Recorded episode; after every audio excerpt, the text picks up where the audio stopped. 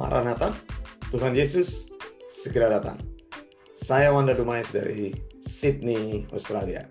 Kembali lagi bersama dengan Anda dalam program Sound Doctrine, renungan singkat bersama dengan Wanda Dumais.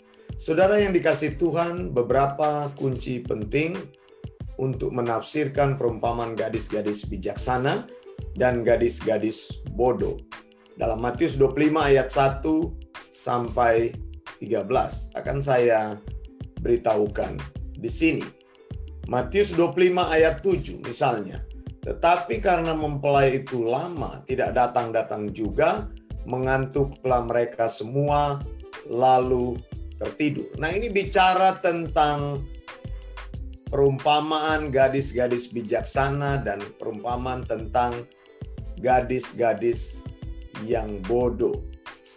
Sepuluh gadis pengiring mempelai laki-laki tertidur. Mereka lelah, mengantuk, dan tertidur ketika mempelai laki-laki tidak datang-datang. Mereka tertidur karena mempelai laki-laki ternyata tidak datang di waktu yang mereka harapkan. Mereka semua tertidur dan akhirnya terbangun ketika mendengar suara keras yang berkata bahwa mempelai laki-laki datang. Nah, saudara, Alkitab katakan di sini semua mempelai apa gadis-gadis bijaksana itu semua gadis yang sedang menunggu mempelai laki-laki itu tertidur bukan hanya mempelai bukan hanya gadis-gadis yang bodoh tetapi juga gadis-gadis yang bijaksana. The wise girl ini juga tertidur. Nah, mereka tertidur tapi tetap disebut bijaksana. Begitu. Mereka disebut bijaksana bukan karena mereka sibuk bekerja. Begitu. Istilah bijaksana tetap dikenakan kepada mereka meskipun mereka tertidur. Jadi penafsiran ayat-ayat ini tidak mengacu kepada kedatangan Tuhan Yesus. Saudara lihat di sini ada juga gadis-gadis yang bodoh yang lima.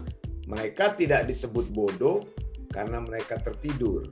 Jadi ingat baik-baik semua gadis-gadis itu baik yang bijaksana maupun yang bodoh itu dua-duanya tertidur.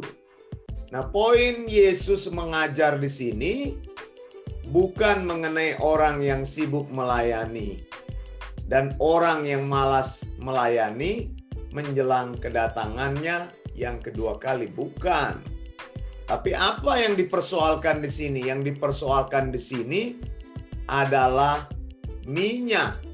Gadis-gadis bijaksana dinamakan bijaksana karena mereka membawa persediaan minyak. Gadis-gadis bodoh itu dinamakan bodoh karena tidak membawa minyak untuk obor. Nah, persoalannya ada di minyak sekali lagi. Nah, saudara, cuma di sini kita perhatikan kalau membaca perumpamaan ini, gadis-gadis bodoh itu obornya masih bisa menyala meskipun tidak ada minyak. Kita pikir gadis-gadis bodoh ini kehabisan minyak. Kita berpikir persediaan minyak gadis-gadis bodoh ini kurang banyak. Persoalannya bukan terletak pada kekurangan. Persoalan utama karena mereka tidak mempunyai, mereka tidak membawa minyak yang sebenarnya dipersyaratkan untuk menyalakan obor mereka. Obor mereka itu bisa menyala saat mempelai datang karena masih ada sisa-sisa minyak atau residu di kain mata obor. Kan obor begitu kan, walaupun minyaknya tidak ada, tapi kalau engkau bakar masih bisa menyala. Kalau memang masih ada sisa-sisa minyaknya, tapi hanya terbakar sebentar, lalu meredup dan padam. Saudara yang dikasih Tuhan, ini bicara mengenai keselamatan. Jadi keselamatan itu bukan karena hasil dari pekerjaan orang di bumi ini atau kesibukan orang di bumi ini. Apabila seseorang tidak mempunyai keselamatan, maka orang tersebut tidak bisa disebut berkekurangan, tetapi memang karena dia tidak punya. Begitu. Jadi kalau seseorang tidak mengalami keselamatan, engkau jangan menyalahkan Tuhan. Begitu. Karena memang engkau tidak mempunyainya. Ini persoalannya ini harus ditanyakan kepada dirimu sendiri. Banyak orang yang telah mendapatkan tawaran keselamatan itu, tetapi mereka tidak mau membuka hatinya untuk tawaran keselamatan Tuhan itu mendatanginya. Allah lah yang menghidupkan kita melalui kelahiran kembali. Kita mengalami anugerah Allah yang disebut dengan grace dan kita mengalami rahmat yang disebut dengan mercy di dalam Yesus Kristus. Efesus 2 ayat 4 sampai 6 berkata, Tetapi Allah yang kaya dengan rahmat oleh karena kasihnya yang besar yang dilimpahkan kepada kita telah menghidupkan kita bersama-sama dengan Kristus sekalipun kita telah mati oleh kesalahan-kesalahan kita. Oleh kasih karunia kamu diselamatkan. Di dalam Kristus Yesus ia telah membangkitkan kita juga dan memberikan tempat bersama-sama dengan dia di sorga. Nah saudara setelah orang dilahir barukan, maka Allah memberikan kepada dia iman yang sanggup merespon untuk percaya kepada Yesus Kristus. Semuanya terjadi karena Allah semata-mata, karena grace and mercy alone, bukan karena perbuatan baik dan usaha keras yang kita lakukan, atau kita sibuk di dalam pelayanan. Banyak orang yang menyibukkan diri melayani tapi sebenarnya dia belum diselamatkan, imannya belum dihidupkan, dia hanya melayani, sibuk melayani. Alkitab bilang tadi bahwa entah engkau bekerja atau engkau entah engkau tertidur, Intinya bukan di situ, tapi intinya adalah apakah engkau mempunyai atau tidak. Orang yang tidak mempunyai, mereka tidak bisa disebut dengan kekurangan. Ya. Kenapa? Karena memang dia tidak mempunyai. Begitu orang yang kekurangan itu karena dia mempunyai sedikit begitu, tapi sudah punya tapi dia kurang. Tapi orang yang tidak mempunyai memang sama sekali tidak mempunyai. Efesus 2 ayat 8 sampai 9 sebab karena kasih karunia kamu diselamatkan oleh iman itu bukan hasil usahamu tetapi pemberian Allah. Itu bukan hasil pekerjaanmu. Jangan ada orang yang memegahkan diri. Nah, Saudara, bagian selanjutnya Matius 25 ayat 8 sampai 9. Gadis-gadis yang bodoh berkata kepada gadis-gadis yang bijaksana, "Berikanlah kami sedikit dari minyakmu itu sebab pelita kami hampir padam." Gadis-gadis yang bodoh berkata kepada gadis-gadis yang bijaksana. Tetapi jawab gadis-gadis yang bijaksana itu tidak nanti tidak cukup untuk kami dan untuk kamu.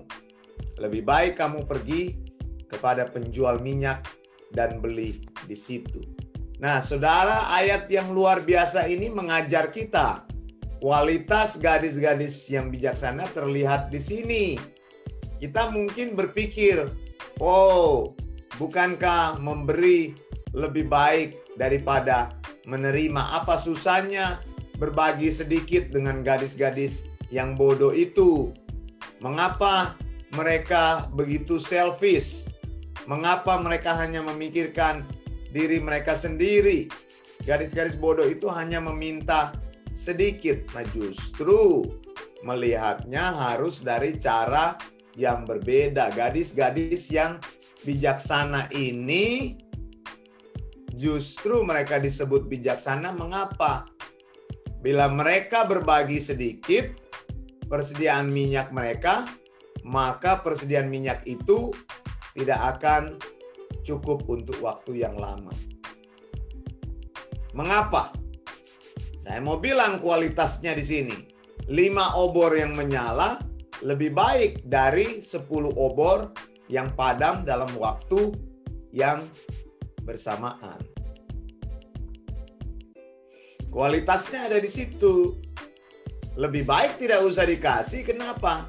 Karena kalau dikasih nanti semuanya merata lalu mati sama-sama. Lebih baik lima yang menyala daripada sepuluh yang mati sama sekali. Engkau tidak bisa berbagi apa yang engkau tidak punya. Banyak orang salah memahami di dalam hidup ini. Mereka berbagi sesuatu supaya mereka terlihat peduli dan tidak dibilang mereka itu selfish.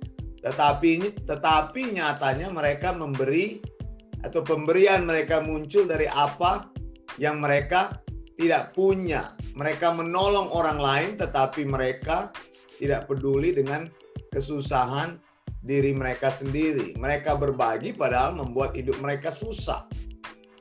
Bukan karena engkau tidak berbagi, maka engkau disebut tidak peduli. Banyak kali pemberianmu justru tidak mendisiplinkan hidup seseorang. Hati-hati, banyak pemberian-pemberian membuat orang menjadi salah. Engkau memberi kepada orang, membuat orang itu menjadi tergantung kepadamu, menjerumuskan dia pada sikap yang keliru. Apa yang sedang Yesus ajarkan? Setiap orang bertanggung jawab terhadap pilihan hidupnya sendiri. Orang percaya tidak bisa berbagi keselamatannya dengan orang yang belum diselamatkan pada hari di mana Kristus datang yang kedua kali. Orang yang terhilang tidak bisa memasuki kerajaan sorga berdasarkan keselamatan yang dimiliki oleh orang lain. Setiap orang harus diajarkan bertanggung jawab pada setiap keputusan yang dibuat di dalam hidupnya. Ulangan 24 ayat 16. Janganlah ayah dihukum mati karena anaknya. Janganlah juga anak dihukum mati karena ayahnya. Setiap orang harus dihukum mati karena dosanya sendiri. Yeski 18 ayat 20 orang yang berbuat dosa itu yang harus mati anak tidak akan turut menanggung kesalahan ayahnya dan ayah tidak akan turut menanggung kesalahan anaknya. Orang benar akan menerima berkat kebenarannya dan kefasikan orang fasik akan tertanggung atasnya. Yeremia 31 29 sampai 30 pada waktu itu orang tidak akan berkata lagi ayah-ayah makan buah mentah dan gigi anak-anaknya menjadi ngilu melainkan setiap orang akan mati karena kesalahannya sendiri. Setiap manusia yang makan buah mentah giginya sendiri menjadi ngilu. Maksudnya apa? Setiap orang bertanggung jawab atas keputusan di dalam hidupnya ini. Engkau tidak bisa menyalahkan orang lain dari keputusan-keputusan salah yang kau buat di dalam hidup ini. Bahkan keputusan untuk kekekalan. Saya sudah bilang tiga keputusan penting di dalam hidup ini. Yang pertama, keputusan untuk kekekalan. Engkau harus memutuskan dengan benar. Kalau salah memutuskan, maka engkau akan salah seumur hidupmu bahkan sampai kekekalan. Keputusan yang kedua, keputusan untuk menikah. Ini juga keputusan penting. Jangan remehkan ketika memutuskan keputusan-keputusan penting. Salah memilih pasangan, maka hidupmu akan sengsara seumur hidup. Percaya saya. Kemudian keputusan akan karir dan pekerjaan. Ini juga harus dipikirkan dengan benar. Jangan asal memilih karir, jangan asal masuk sekolah, pikirkan dengan baik supaya hidupmu tidak menjadi susah di kemudian hari. Nah, setiap orang harus membuat keputusan pribadi mengenai hidup di dalam kekekalan. Salah satu keputusan penting lainnya. Nah, saudara, ada hal di mana kita terlambat membuat keputusan dan keputusan yang terlambat dibuat momentumnya sudah hilang maka engkau tidak akan bisa membuat keputusan itu di kemudian hari lagi. Banyak sekali saya mengalami juga dalam hidup saya dalam keputusan-keputusan yang berkaitan dengan bisnis, menerima banyak order dari klien dan karena sibuk saya tidak merespon dengan cepat dan ternyata klien tersebut mereka membutuhkan jawaban dengan segera, maka saya kehilangan bagian-bagian itu. Momentumnya itu harus tepat. Nah, kalau sudah begitu, ya tidak bisa di reverse lagi. Hidup ini adalah serangkaian keputusan yang kita buat hari ini. Hidup hari ini adalah keputusanmu kemarin. Jangan menyalahkan Tuhan atau orang lain atas kesusahan yang engkau alami hari ini. Engkau yang buat keputusan dan ada banyak keputusan yang tidak bisa dianulir kembali karena sudah terjadi. Ya cukup dijalani saja orang bilang move on. Let's move on. Sudah terlambat untuk menyesal dan sulit berbalik lagi ke titik itu. Tidak bisa lagi berbalik. Apa keputusanmu saudara? Apakah engkau sudah memikirkan tiga keputusan penting yang saya katakan tadi? Apakah engkau sudah memikirkan keputusan utama, keputusan untuk kekekalan, atau keputusan untuk pekerjaan? Kalau engkau sudah melayani Tuhan, eh jangan biarkan pekerjaanmu mengganggu pelayananmu. Ada orang yang sudah melayani Tuhan, lalu dia dapat kerja, tiba-tiba dia sudah tidak melayani Tuhan, ya sudah percuma. Begitu. Engkau harus bagi dengan baik hidupmu supaya tetap hidupmu bermakna. Keputusan apa yang engkau buat hari ini? Keputusan mengenai teman hidup juga adalah hal yang paling penting. Tidak ada orang yang bisa membuat keputusan itu untuk dirimu sendiri saya bertahun-tahun menjalani hidup sebagai seorang konselor, tapi saya tidak bisa membuat keputusan untuk orang yang saya konseling atau konseling. Tidak bisa. Apa yang harus saya lakukan, Pak? Ya saya tidak bisa.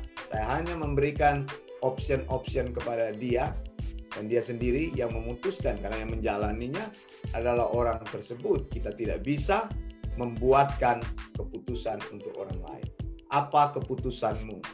Sudahkah engkau memutuskan untuk mendengar ajaran yang benar, sound doctrine? Berapa lama hidupmu menjadi orang Kristen? Dan keputusan-keputusanmu yang kau ambil selama ini tidak membuat hidupmu bertumbuh di dalam Tuhan? engkau masih berada di gereja yang salah, masih dengar pengajaran yang salah, masih bertahan di situ dan tidak pernah mendapat apa-apa di situ. Ya kan? Tidak ada pengajaran di situ. Kenapa bertahan di situ? Carilah sound doctrine, carilah pengajaran yang bisa membuat hidupmu menjadi kuat di dalam Tuhan. Karena ajaran sound doctrine akan membuat hidup berimanmu menjadi sound doctrine. Cari, buka telingamu, arahkan telingamu, belajar untuk mendengar sound doctrine, pengajaran yang benar akan membuat praktek imanmu benar. Keputusan-keputusan berimanmu akan menjadi benar. Saya Wanda Dumais dari Sydney, Australia. Maranatha, Tuhan Yesus segera datang, Tuhan Yesus akan datang, Tuhan Yesus pasti datang. Salam dari Sydney, blessings.